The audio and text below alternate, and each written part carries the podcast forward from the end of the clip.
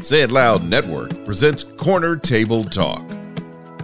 Hello and welcome to Corner Table Talk. Today, my guest is the lovely chef Nyesha Arrington, my LA homie. What's up? Boom. Uh, you know, I'm just living the dream, Brad. I'm so happy and honored to be sharing the space with you today. Oh, that's awesome. Well, you've been living that dream and sharing it with the rest of us generously. So, for those of you, um, a lot of the folks who um, are tuning in here will know who you are, but those of you who might not, uh, Nyesha is just a phenomenal chef, LA born and raised. Uh, she comes from a mixed heritage, which is really interesting. I want to dive into that a little bit, Korean and African American, but she has worked in some of the most esteemed kitchens and with some of the most incredible chefs, including someone who she attributes as a mentor to her, Josiah Citrin, and also the legendary chef Joel Robuchon. You've worked with both of these fancy fellows, and I'm sure gained a lot of very valuable experience along the way. I've known Nyesha for a number of years. Anybody who's been in and around LA for any number of years and has followed food and restaurants and the evolution of restaurants in Los Angeles would be very familiar with Chef Nyesha Arrington. So, Chef, welcome to the corner table. Thank you. Thank you. Happy to be here. Yeah. So, I'm going to start off with what we call, I call uh, our short order questions, just to fire a couple of things at you and get you rolling. All right. Okay. You ready for that? Let's go. All right. Substitutions or no substitutions? Depends on the dish. Oh. Oh, oh, oh, on the menu. Okay. okay. Yeah. Uh, you know, yeah, I mean, I think in this day and age, you got to be malleable, 100%. I think like in the 90s, like chefs could get away with it, but I think you know, 2000s, everyone's got food allergies, dietary restrictions. I think, sure, like the artist brain side of me is like, no substitutions. It's perfect as it is. But the pragmatic consumer facing side of me is like, I get it. Like, you know, you can't eat avocado or whatever, you know, I get it. So yeah. yeah. Accommodate. Yeah, I think so. I think, you know, in the hospitality business, you got to do it. I'm down with that. Favorite city?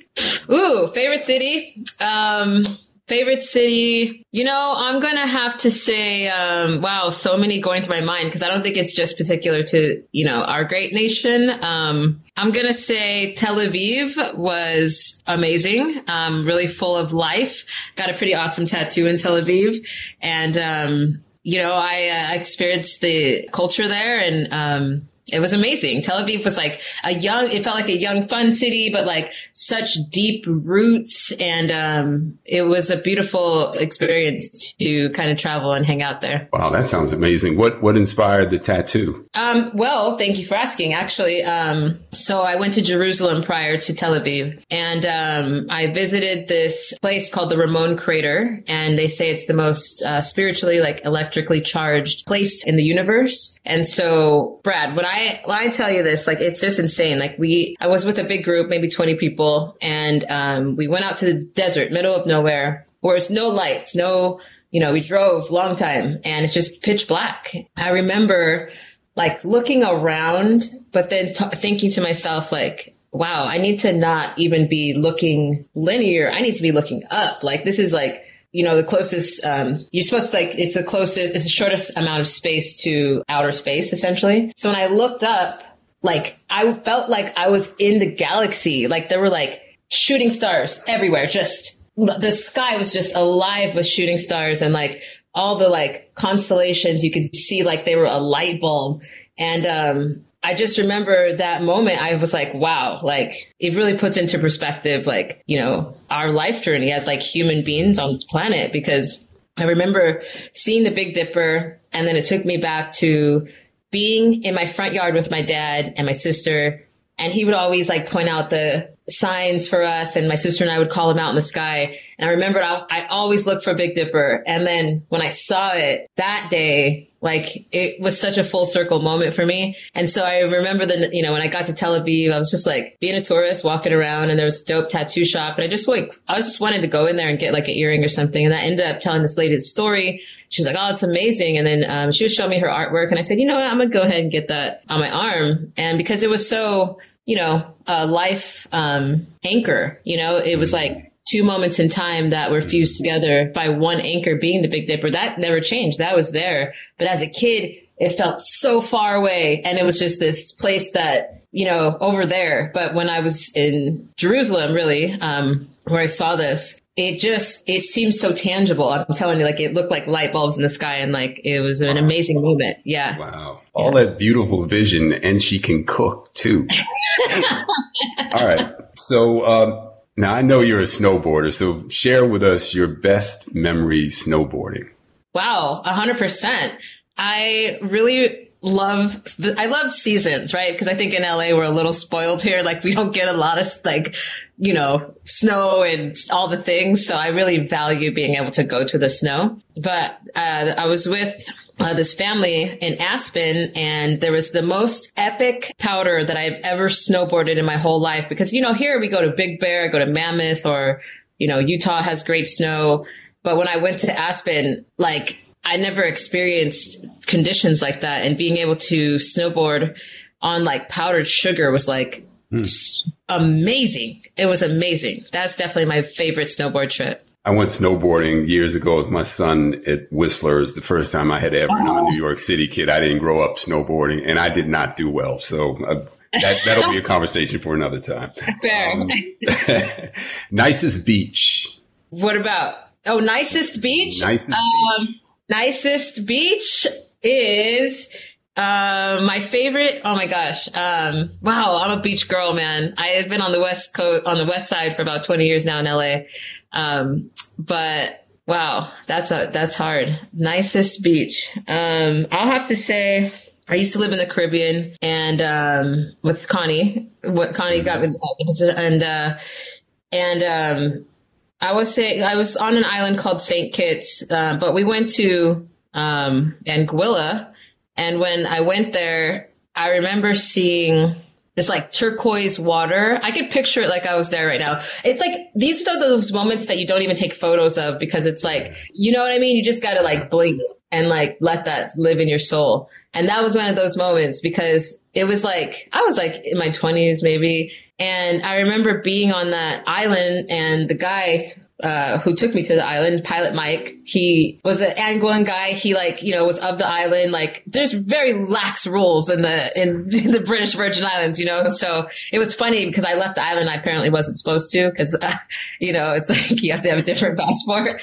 So I had to like hustle to get my way back in the island. That's a different story. But anyways, this beach, when I saw it, it was like turquoise sparkle crystal water with not a wave in sight, mm. you know, just Mm-hmm. still mm-hmm. and this like sugar sand just sparkly and then like two white sailboats that were just like couldn't have been on on this same time frame just in their own time and um, yeah that was that's definitely my, one of my favorite you know and, and, and something to the point that you raised you know the the experience sometimes doesn't require a photograph right it's what you remember of it, how you hold that memory and cherish that memory is, is just, that's special to you. And the way you described it, we get it. I get it. I see, I'm there with you. So right? That, that's, that's enough. Yeah. Lockdown lifted, safety protocols in place. Yes. It's Tuesday night, you're in Los Angeles and you're, you're not working. You have the night off. Where's the first place you're going for a meal and what are you ordering? Wow. Probably I'm gonna go to K Town. Um, I love me some Korean barbecue. Um, I'm probably gonna have to make it a crawl because like I would go Korean barbecue at Park's and then I will probably go get some like oxtail dumplings in like the deep K Town. Um, yeah, I mean, I love Asian flavors. So then K Town's a whole vibe. So I'll probably mm-hmm. go ahead and do that.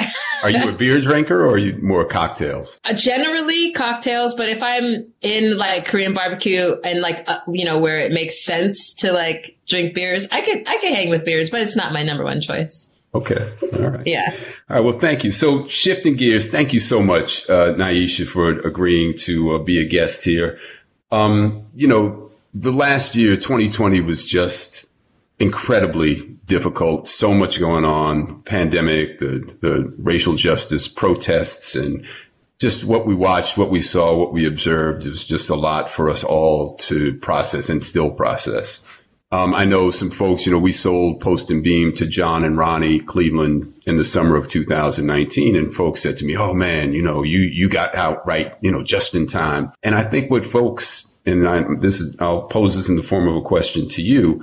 um, what folks don't understand is that this is our industry. You don't leave it. It's always a part of you. And we've been mentoring and, and coaching along John and Ronnie. Um, so, you know, I'm very much a part of it. Yes, I feel that their struggle is different than mine, but, but watching it from the sidelines has also been difficult. I'm just curious, how are you holding up? How, how, what's your take on that? How are your friends in the business doing? Former staff? You keeping in touch with folks? What's going on? Yeah, thank you for the question, Brad. You know, and and just shout out to to John and Ronnie because they just are lovely humans, and I've been able to be able to curate some cool events with them, and you know, like you know, knowing that legacy, you know, meeting you back when it was posts and beams, literally. Mm-hmm. And them stepping in, you know, and that's right. it was Goldenbird, you know? actually. Yeah, the first yeah, time you exactly. walked in there. I mean, so like to now, and then seeing them, it's just like I feel like that's like fam, you know. So mm-hmm yeah, just mad respect to them. But yeah, I mean, I have to say, I haven't had more conversations in 2020 with hospitality folk than in the whole previous 10 years of my life. Just staying on the phone, talking to people, doing a lot of conferences, a lot of, um, you know, when, when the IRC was built out, the Independent Restaurant Coalition, um, you know, I was definitely a lot of hands in on that because, yeah, to your point, you know, I, I, I left my restaurant and closed it in 2019 um, because it just didn't seem like the long term uh, plan. You know, it just wasn't the right fit. So I definitely feel like you know a lot of um, industry folk and chef were like, we don't know what to do, you know? And so I think I had a different perspective being that, you know, I was still working, doing stuff more virtually, but, um, through the social unrest, you know, um, uh, unjust and, um, and the restaurant closures and the reopenings and, and all the things, you know, the, the, what I found out to be the common denominator most, and I'll be honest, mostly, especially with my male counterparts, um, is there was a, it was hard to um, to have empathy, you know, because uh, the chef industry and culture is a lot of a lot of it is rooted in you know hard work, right? Like it's it's rooted in hard work, and a lot of those um, you know softer uh, emotions get put to the wayside a lot of times, you know, in, in the back of the house, especially because it's just go, go, go. Everyone's focused you know, of course it's a healthy environment, but everyone's focused on their task at hand and, and that's about it. Like, so I think a lot of emotions were healing, you know, as the restaurants reopened, as they closed, as people were trying to pivot and maneuver and learn and adapt. And, um, it was a roller coaster. And so I think it was hard for people to, you know, that was the biggest challenge, obviously, um, obviously financially, uh, monetarily and um, but I think really, especially emotionally, you know, and and I for me in my coming up, uh, empathy and uh, things like that were not valued emotions coming up, you know. Um, so it was more just armor, like, and you know, I just I came up in the French regime though. But I think, you know, we're, we're, we're in a very interesting transition, you know, because we see a lot of, uh, tech and, you know, big business in terms of restaurant business doing well, right? They're doing well. And a lot of the quote unquote mom and pops or single owner operator businesses are um, being faced with a lot of challenges because to pivot, it also mean it also costs money, you know? And I think that's what's interesting to the person who's not of the restaurant industry to, to close, to start up, to close to start up is so, so, so hard because it's like a lawnmower, you know, it's like, you gearing that thing up and then it, it goes, you know, and it takes months sometimes to get that centrifugal force happening in the soul. That that intangible energy of a restaurant is not something you can flip on and off with a light switch. And so it's challenging um, to see that right? So you know i think we we've seen a lot of the menus kind of be tailored to um, slim down, right? We're seeing more micro concepts come out where it's just like one thing done well. Well, we, we just do chicken sandwiches and it's this sauce, blah, blah, blah, blah. Not naysaying it or, or praising it. You know, it's just people had to adapt and, and, um, bring down their overhead. Um, so yeah, I mean, now, you know, I was in New York last week and it's like dining is almost that, like every space that I was walking down was full. You know, everyone was, um, you know, I think it's 35% capacity now. And, um, what a different energy I felt last week than here, you know, in my hometown. And, um, yeah, it's hard because, you know, I have a circle of friends uh, that I work out with who are chefs and man, I mean, I'm nose ear to the ground every day with these, with my friends and, um, and in food media as well. And so I've really just tried to do what I can to try to help raise capital, do, you know, fundraising dinners. You know, we saw a lot of like consumers come through and really um, support delivery. But I see most of the headlines I'm reading are like about the delivery apps right now and how that um, is affecting the bottom line of these single owner operator restaurant businesses. Yeah, I want to I want to touch on that. I'll, I want to come back to it, but I also want to, and I'll come back to another point that you raised because I want to dig into that a little bit deeper because you talked about the French regime and and you know I know the culture of kitchens and as a woman of color having come up in the back of the house, basically, I'm sure that you've seen a few things. So, but I'll, I'll come back to that. You know, some of the issues that you just raised, Nyesha, have been they were in the pipeline prior to COVID, right? I mean, the, the whole issue around minimum wage, and you talk especially for independent operators like the world that we come from, which are the, I, I believe are the heart and soul of the restaurant industry, right? We need these places. We can, we can't lose them, right? But staff shortages, um, you know, there's some degree of market sat- saturation, you know, and you can, you can argue that whether or not immigration policies have negatively impacted, um, the availability of staff or, you know, in our case as African American operators, we also see some challenges with trying to entice African Americans into the service industry. So, um, out of control rent, outdated service models, some of the things that, that you just, and, and again, as independent operators, how do we afford healthcare? When Cheesecake mm. Factory and, and some of the large, they can pay bonuses and health care. And it's very hard for us to do that. Um, but you mentioned the delivery space, and I'm very curious to get your feeling on that because we're seeing this proliferation of ghost kitchens. And as someone who sets the table, sets the mood in the room, you deliver your, your food hits the table and there's a whole experience around that, right? Being in a Nyesha Arrington restaurant. 100%. How does it, how does a chef, how does a ghost kitchen and food and delivery system, how, how does that stack up in your mind? How does that experience, how does your food um, hit the, hit the same table and hit the table in the same way? Yeah, I mean, that's such a fascinating topic of conversation that's so hot right now. And I see it because I've been on both sides of the tablecloth, of the proverbial tablecloth, so to speak, you know, with the high touch white linen down to the throwaway napkin and compostable knife and fork. Like I've seen it, you know, from toe to toe. So like, you know, I think it's interesting. First of all, there's a cartoon movie called WALL-E and like basically by the end of it, people are like driving around in these like automated cars and like the food just comes to them and it's like they're just eating and like it's like I just feel like that's where we're heading as a society, dude. And so, you know, it's it's just I, so I think that's one part, right? I think if we're thinking about this like compartmentalized, I think uh, social media, I think um, the implementation of the internet and the digital space in you know late '90s, really we saw it super bubble it's just been a constant trend of progress in the digital space and tech space. And then I think, you know, all these companies that we're seeing emerging are seeing niche markets and these opportunities to get in where they fit in, so to speak. And, you know, I think the argument is, you know, before the delivery model was like, you know, Domino's Pizza, Pizza Hut, like those are the people who were delivering, right? Get delivered pizza. In my, that's all I really remember. Maybe Chinese food, right? And some Indian stuff like that. But like there was never these apps and like, you know, third party services. So I think the interesting thing is like, and the argument that I hear a lot is like from both sides is like, well, would that business have come through your door if it wasn't brought by the third party? And that's the justification of the 35% or 20 or whatever they're charging that, that entity. Um, so you know, from a neutral standpoint, I see it all.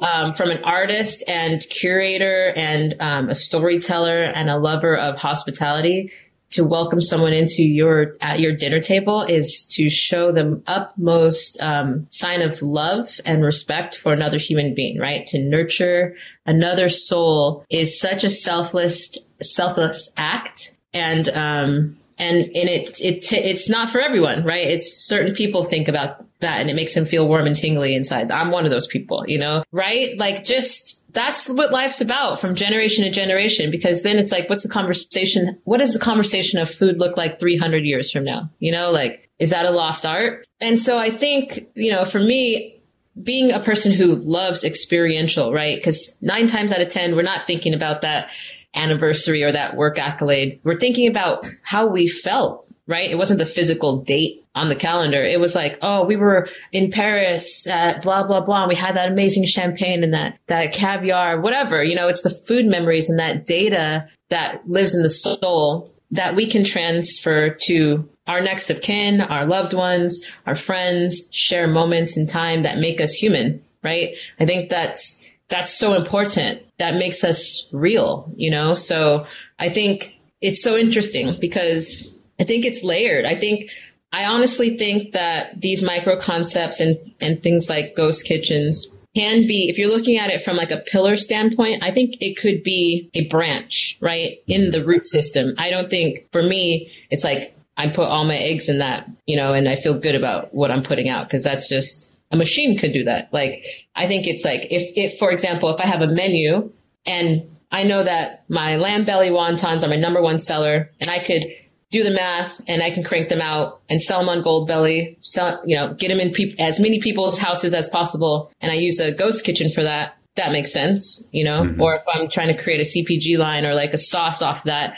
I think those are the avenues you can take to do that more more as an ancillary Correct. business opportunity than the main. Yes, I, I, I, like that. You know, and and I'm encouraged to hear that on your recent visit to New York that you saw the dining rooms full because that that's been a you know a conversation that we've had. You know, are we about to hit the roaring twenties, or are people going to be reluctant to be in spaces again because of COVID and the fear of you know being in a crowded room and breathing the same air or sharing plates? But you saw you saw vibrant dining rooms. You know, Brad, so here's the interesting thing, right? Because I was there for about uh, a week, six days, and I'm very cautious, right? I'm not like living in a bubble, but I'm definitely aware. I'm just, uh, you know, I live, I'm a back of the house girl. Like I'm already sanitizing and being aware anyways. So, you know, so just as an observer in New York and also, you know, a visitor, um, it was interesting because I saw both sides of the spectrum, right? One interesting moment was when I was in my hotel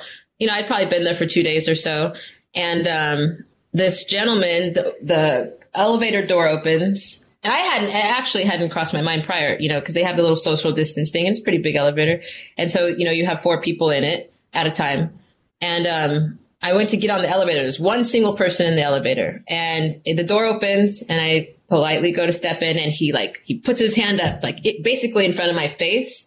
And he's like, like shaking his head, like, don't come in here. I'm like, wow, like that, that was like jarring, you know, I was like, oh, like, okay. I'm just like living in my little bubble, like life, like everything's fine and happy all the time. And I was like, whoa, you know, so, you know, the, there's people that. Well, what I, was that about? I don't know. I, I don't know. to this day, I was like, let me just at least use your words. Be like, oh, you know what I mean? Just say yeah. something. You know, something. just stand up in someone's face like that.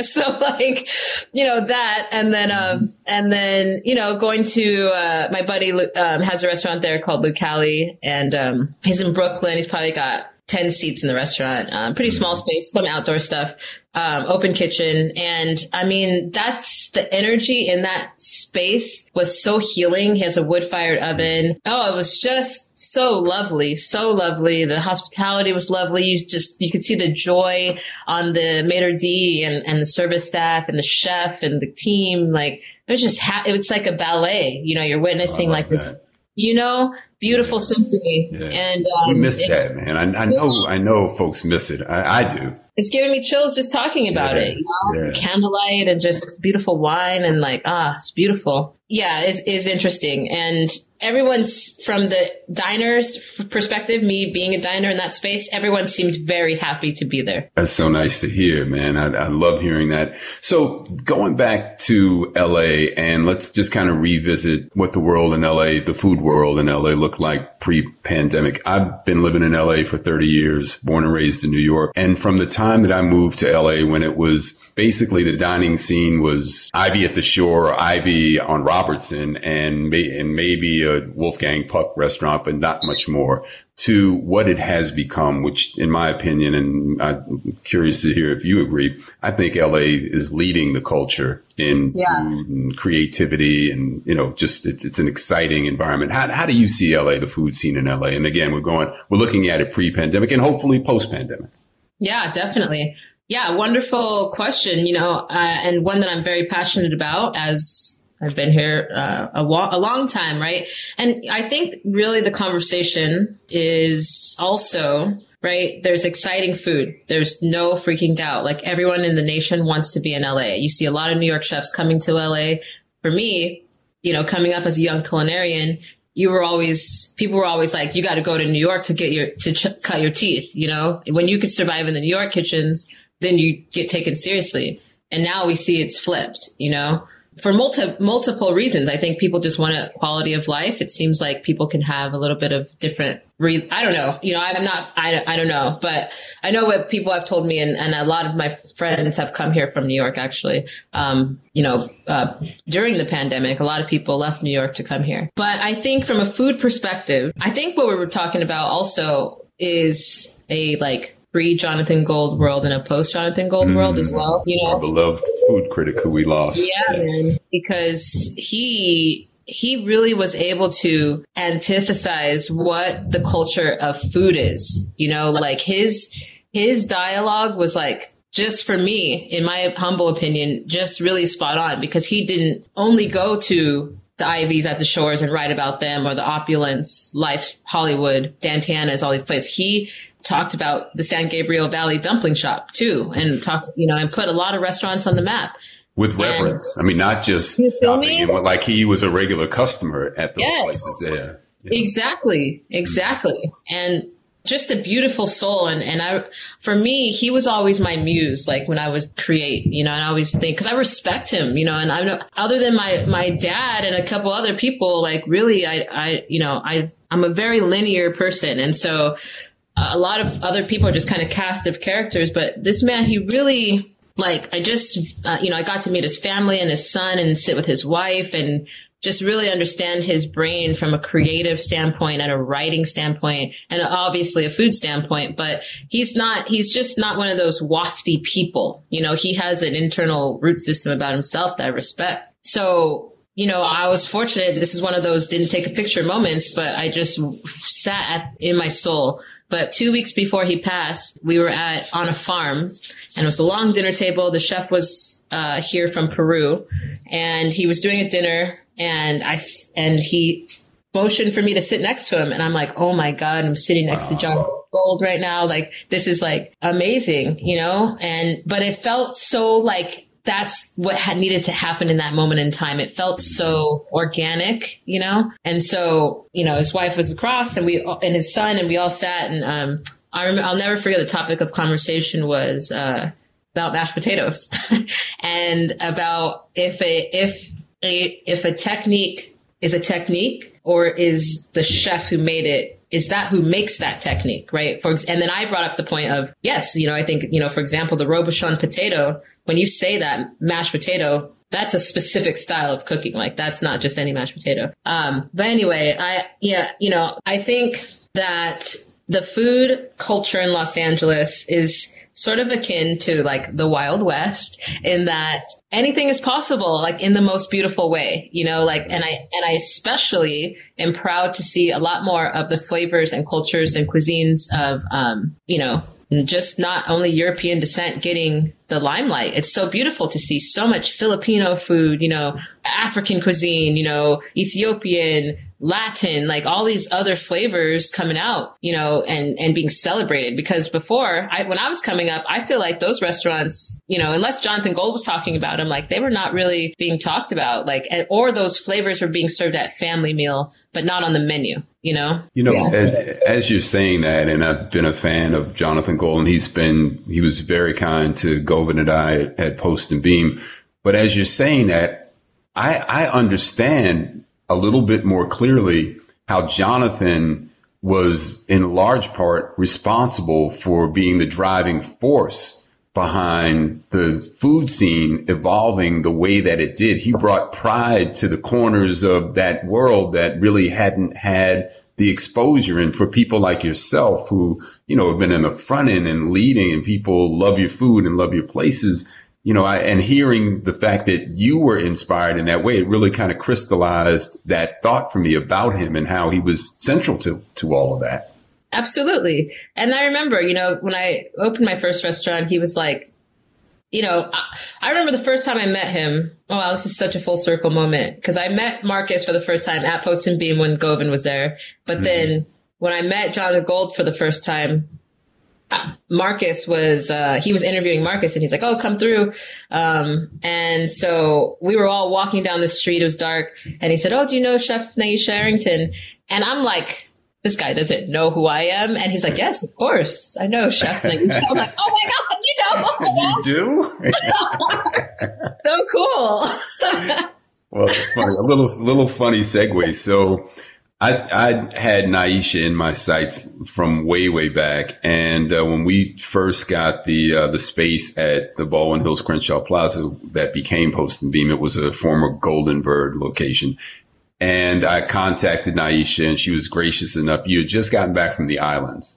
Wow. I remember tracking you down and you were just getting off a plane and you almost wow. came from LAX and you met me and we stood around and the place was dilapidated and, you know, the area has grown up quite a bit since then. Mm. But you know, I, I, I certainly was, was interested in you from back then, but you know, we've stayed close and, you know, yeah. you did some, you've done some, some pretty cool things since then. I want to turn to your family and I read that you come from an artistic family. I know your dad has been very influential, but your last name, you've got some musicians in your family. I, I read that you've got a bass player, you've got a drummer, and I'm just curious. This is a stretch, and I know I've never asked you this before, but any relation to Steve Arrington from the group Slave? You know, um, I don't think so, but my dad uh, has definitely talked some about of those records. Are you kidding me? No, music was the biggest influence in my life growing up as a kid, man. I, I'm so grateful for that because I just adore music. I adore vibes. I think that's why I'm in food, you know? But yeah, I mean, um, my dad, he used to play with the Brothers Johnson. No um, way. Yeah, so those are his cousins. And so when I was a kid, we used to like go hang out with like Quincy Jones, you know, Brothers Johnson and like, and it was so cool, man. I remember that like being a little girl, like going up and seeing this like just amazing property. Like they're like trip, they're like very faint memories, but just I remember you know, those are my first like cognitive thoughts, some of them that I can retain, you know? And, um, but yeah, I mean, Saturday, Sunday mornings were always spent with like my parents cooking and we'd always have like grits, eggs, bacon, like, you know, and my dad would make like biscuit pancakes and, or, or like, you know, biscuits or something. And we'd always have funk music on every, every morning. And he, it was his vibe. He's a bass player. He's a slap bass player and, and a very talented human being. My dad is definitely my best friend and, uh, my love. I mean, he's such an uh, honorable human, and um, man, I, he's always been such a good dad to me and my sister, and just really taught us that we can do anything we want. You know, he really empowered us with life tools as kids, put us in team sports. We did martial arts. Um, you know, we played ping pong, table tennis all the time just things that help you brain development, you know, and, and he always told us, you know, aim for the moon and hit the fence post, but don't aim for the fence post and hit the dirt. And he would always say that. that. I want, I want, to stay on. I want to stay on your dad for a minute because I read that he gave you a, a pretty instrumental book in your life called "The Four Agreements," and oh it's described. It's described as a practical guide to personal freedom and uh, freedom from self-limiting beliefs that may cause suffering and limitation in a person's life. And when I think about someone like you, um, who's so unique and and gifted and talented and all that, but you know, you, you're you're an attractive person. I would think that in some ways, maybe you even even had to overcompensate for. You're not just going to hire me because I'm cute. I'm going to be good. But when I read that your dad had the insight to like drop some knowledge on you like that is so dope. So tell tell me a little bit more about. And then married your mom, a, a Korean woman. That took a little bit of bravery to just tell me, shed a little light on pop. Yeah, I would love to. Oh, I'd be honored to. Um, yeah. So my parents met. I want to say, um, is there a Baldwin Hills Mall? Yeah. Yeah, I want to say they met there, or so they grew up in Crenshaw area, but um, my mom went to George Washington High School, and um, and they met and they had me. But my mom is actually um, her dad is black and and her mom is Korean, so she's mixed. And then my dad is uh, Cherokee Indian, Caucasian, and black. So hence me, I did my DNA test and I found out I'm like 8% Japanese. I guess obviously from the colonization in Korea. But so they met and um, they had two daughters, myself and my sister. Um, my sister and I are completely opposite people. um, and so, but yeah, my dad, he was the coach of my softball team. He, um, I talked to him probably three times a week at least.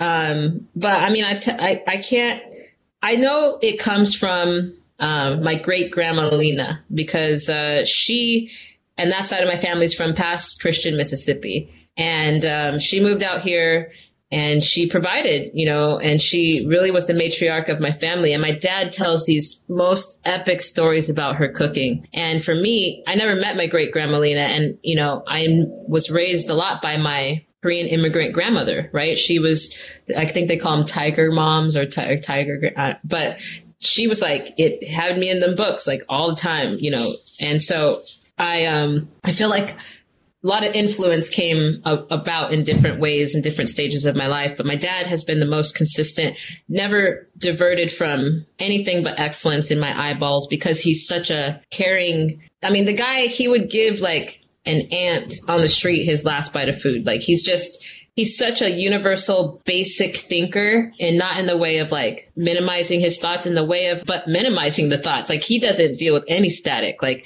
a lot of the social intangible things that society wants to put on you. He's just not here for it and not in any kind of aggressive or bullshit way. He just doesn't live in that life. He lives in a universal perspective in the stars and the galaxies and, and, and, you know, really has a larger grasp. Um, so I think that, you know, growing up, that was always really inspiring. I'd always see him doing these like juice cleanses and um, he would like make our vitamins, like get actual empty pill capsules and like get powdered psyllium husk and all these things and make our vitamins and like um, just really nurture us, you know, my my sister and I and and my mom. Um, but food was always a big part, you know, and that so there was that side of him, but not to say he didn't have an indulgent side as well. You know, he would cook dinner and his thing was dad's famous spaghetti. And um, he'd always make this like kind of chili hot link spaghetti thing with cheddar cheese. I don't know. That was his thing. he always, it was like kind of weird, but kind of cute. I don't know. That's but, not going to make its way on a Nyesha Arrington menu anytime soon. Man, but he has an amazing palate, Brad. I tell you, growing up, I would just be in the kitchen all the time making a mess and be cooking. And he would always be like, you know, over time, obviously my, it evolved, but he would just pull out all these little distinct things in the food. And I'd be like, yeah, you know, yeah. I read somewhere where you said that uh, when you were younger, it was hard for you to adapt to one culture or particular racial group. I'm a mixed uh, ethnicity as well. My mom was Italian, my dad was black, but I quickly chose. I, I was like, I'm black. Yeah. That's it. Yeah. like, yeah. I had to. Yeah. My friends weren't having it. It was like, no. Yeah. mm, mm. Yep. Um, and Yeah. I'm and I'm happy to have done that. But you know, your dad with his his free thinking and the kind of um in what what he was inspired by. Did you feel that that kind of freed you in a way to express whatever you wanted to express? Because your food represents that. It, it's not Yeah. confined to to anything culturally specific, yet it's representative. So, how, what's, Yeah. your, what's your take on that? Yeah, you know, honestly, Brad, I think that that it literally who I am is a conglomeration of all my life data and it just got put in a jar, shaken up, and that's what it is. You know, I think as a kid, I always knew I was a black woman, but like I, for me, even as a kid, I just think like society always wants to like put you in a box and like I've always, I, I think this is in my 30s now, I'm like, I just always, I feel like I have such a valuable opinion and I always just want to be heard. And I think that comes from being suppressed for so long. And I, and I always just want to feel valued, you know, and if, and it's not like an ego thing, but it's just because I just, it's just enough just to listen. like you don't have to agree or not agree, but I think for so long I've just had to fight for that space. And, um, so now I'm like, oh, that's okay. You know, I think for me, I, it was like a weird place of like, how do I be in my skin? Because I think it wasn't that I didn't know who I was. I think other people were trying to put me in a box and that bothered me mentally, you know, like black culture was like, oh, she, you know, she doesn't talk a certain way or she carries herself a certain way. So she, she's too good or something, you know, things like that. You know, I think I was always aware of who I, who I am or who I was, but I think it was the pressure of other kids putting pressure on me that made me mm-hmm. like, be like, wait, what? like, you know, and so it wasn't like a to an extremist. I wasn't like abused or bullied, but just, you know, in, in elementary school, kids just don't know and you're just learning and figuring stuff yeah. out. But, you know, I just wanted to say, sorry, yeah. about the food tip. Please just ask me real quick uh-huh. because it's something that's on my mental always. It's like my style of cooking because Mm-hmm. how I cook, I feel like I really cook with thoughtfulness and intention. And, you know, my food is very much, I love to cook through the seasons because I love to be a proponent for our earth and mother nature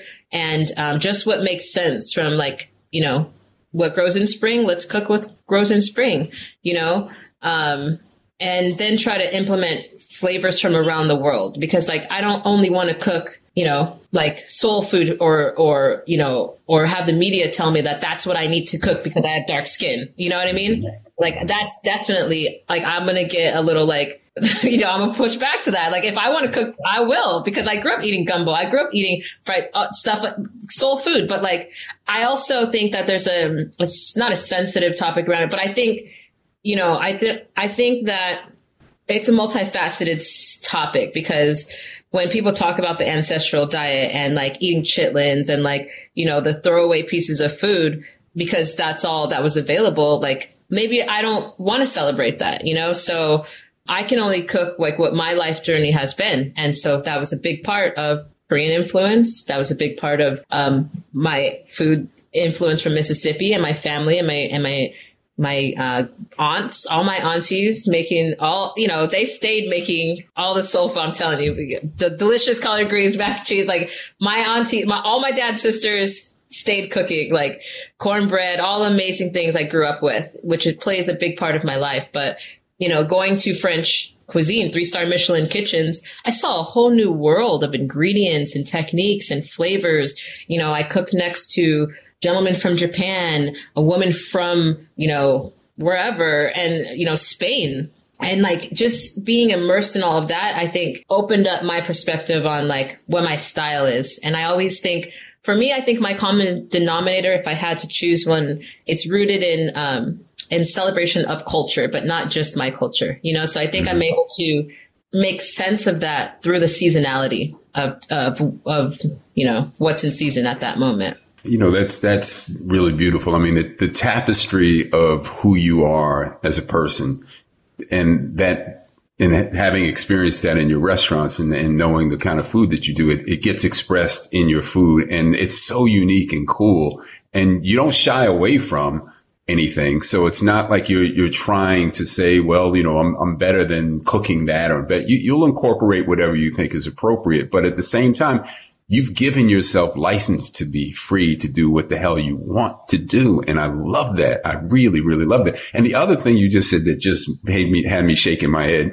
I forgot how young you are.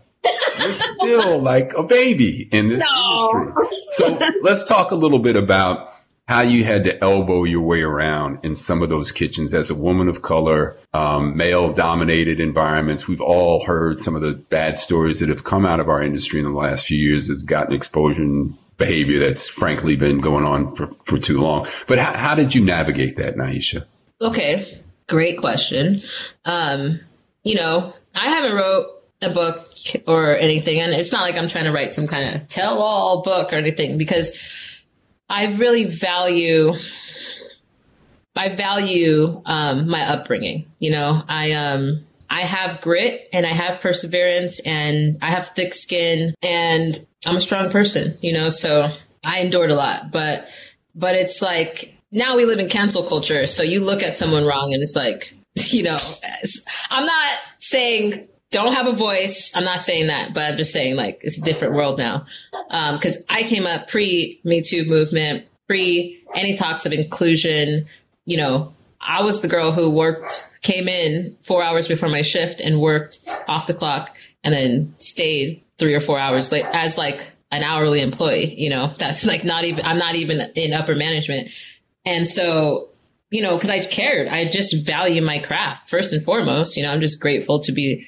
As long as there's a value proposition in anything, I think you can get people to be inspired. You know, I think when people can walk away with something and think, "Wow, I'm I'm more valuable as a human, or in my craft, or emotionally, whatever." Um, I think that's the important takeaway. So I always felt like I was receiving something. And for me, mm-hmm. that exchange was not monetary all the time. It was sometimes it was knowledge because I wasn't a perfect person. You know, I've messed up things. I burned things. I, I've led people wrong. I've made the wrong decisions. My path was a path of, of intention. You know, I started out as a salad cook, you know, pantry person. They call them pantry or garde manger, um, but cold prep. And then I, um, I worked my way up. Every position I've taken from culinary school which I've only essentially worked in food, food and beverage. I worked at Taco Bell when I was 17 in high school. And from there, I went to culinary school. And from there, salad, you know, up to saute, line cook, sous chef, you know, executive chef, worked overseas, uh, you know, chef partners, like I've done the entire spectrum. And so I have a good amount of data, right? Op- areas of opportunity for me to grow and also many areas of triumph that, you know, where I've been recognized for my work. And so, you know, I think, I don't think that I would have the self um, sustainability package and wherewithal uh, if I didn't go through that hard time, right? And I'm not advocating th- for it, but it was a different time. You know, um, for me, like like I came up with like Anthony the Anthony Bourdain generation where it was like work hard, play hard, you know, and like um there was no talk about like mental health and like balance and all these new things that are happening now, you know, like it was just it was a pirate ship, you know, and so having to navigate that was very very difficult. I remember nights where like I felt it wasn't like I was like in the corner crying. Uh, you know, it, that was for the the freezer was for that. no, um, but like just being physically and emotionally broken. I mean, the industry that's what they set out to do to young minds and cooks at, in at that time in my life. They completely intentionally break you as a human and rebuild you the way they want. You know, mm-hmm. and so uh, it's a mental game, it's a physical game, and um, it's an execution game. And the person who can do it the best wins, you know, at the end of the day.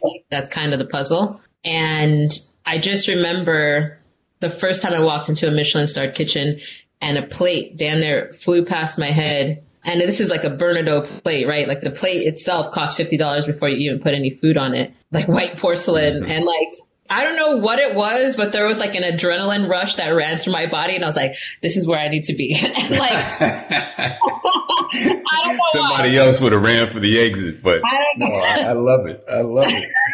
so, Chef, you talk about. I hear your strength in the description of what those experiences were like, and it's not surprising to me knowing you now how that you persevered, given your personality, but you talk now about, you know, hugs for the soul, spreading the message of love through food.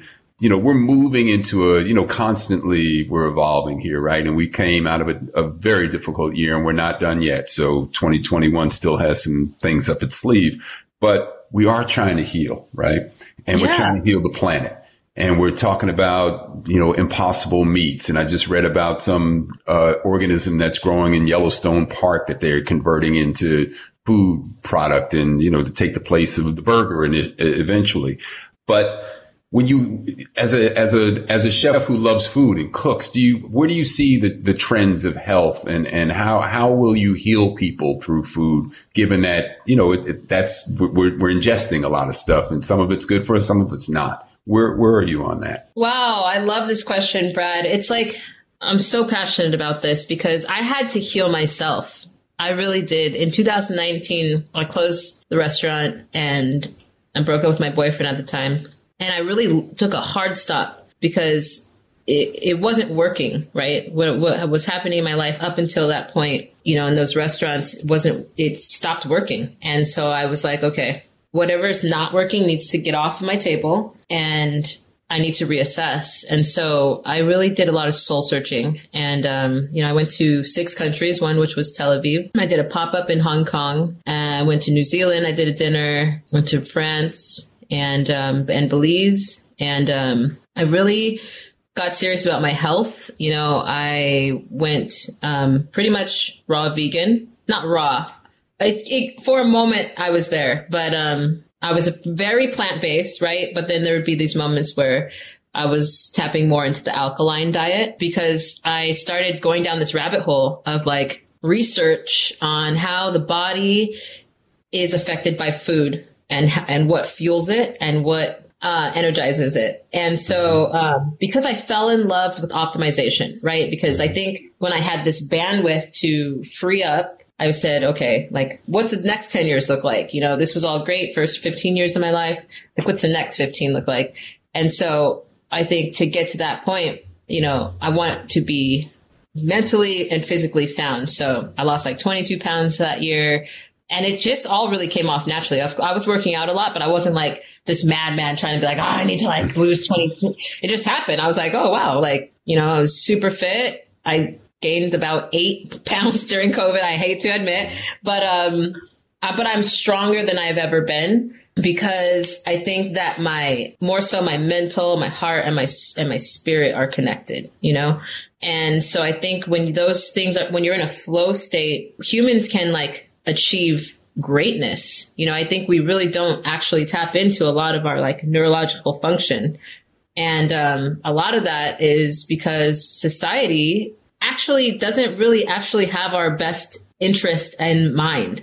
You know, a lot of times there's a lot of chemicals, a lot of fillers in these labels, and something as basic as that, you know, reading labels is huge, you know, and there's a lot of poison in, in a lot of our food and our water. And it actually disrupts cognitive thinking based on the pineal gland.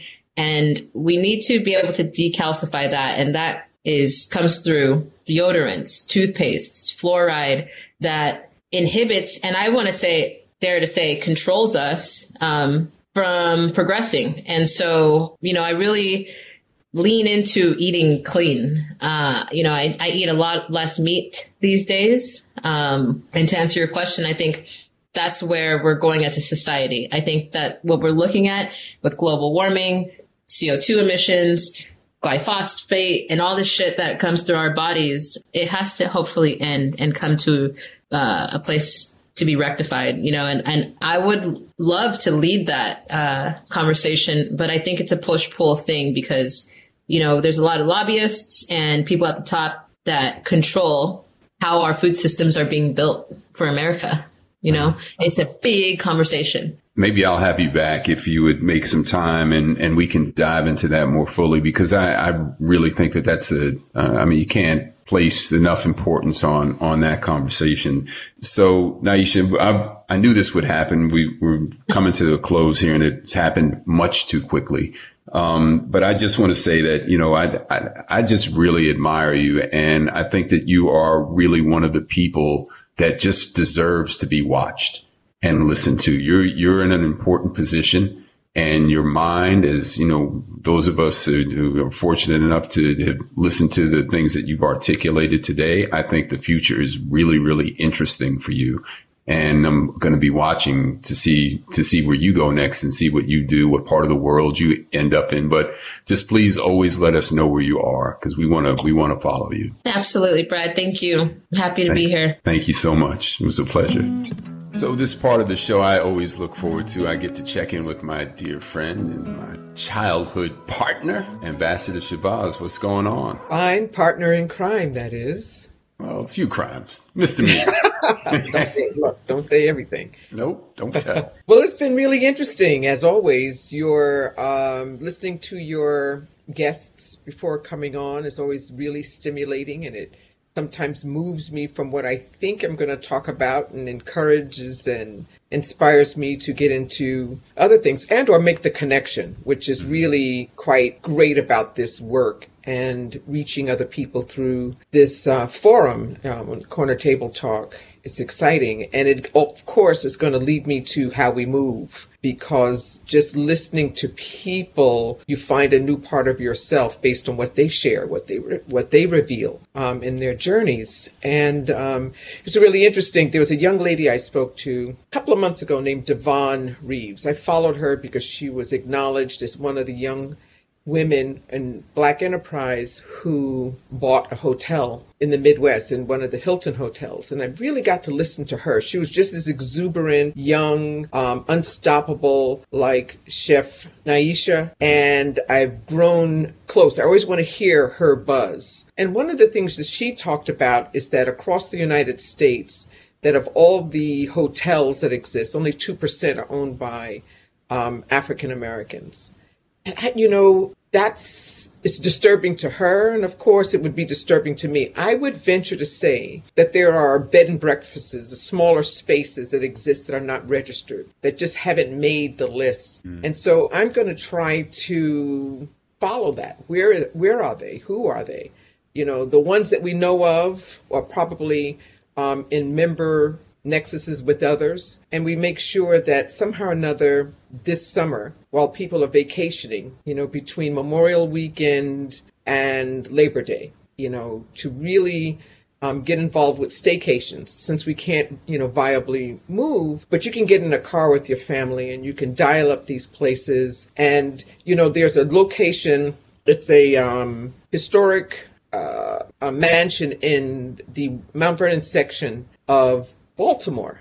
Now, I'm from Mount Vernon, New York, but you know, I guess George Washington got around, so he's kind of like named a few places. And this is called the Ivy Mansion, and it's um, um, owned by, owned by Eddie and Sylvia Brown. It is the number six luxury hotel in the United States, bed and breakfast, only 18 rooms, but exquisite. They have the Magdalena restaurant. I mean, I've been chasing them down, wanting to go for the last couple of years, pre COVID. I have to always remember 2020 interfered, but certainly in 19, uh, 2019 when I learned about them. And it's going to be one of my stops when I get back to DC. When I, all I read about it is just fantastic. So I would encourage people to check out Baltimore. You know, you so often we hear about our urban cities and we talk about the cry, but we never talk about where the joy is, where the successes are. And I want to move in that direction. We've we've really come out of a time where we certainly know where the limp is, where the wound is, where the ache, where the reconstruction is. But let's talk about the reconstruction or the revivals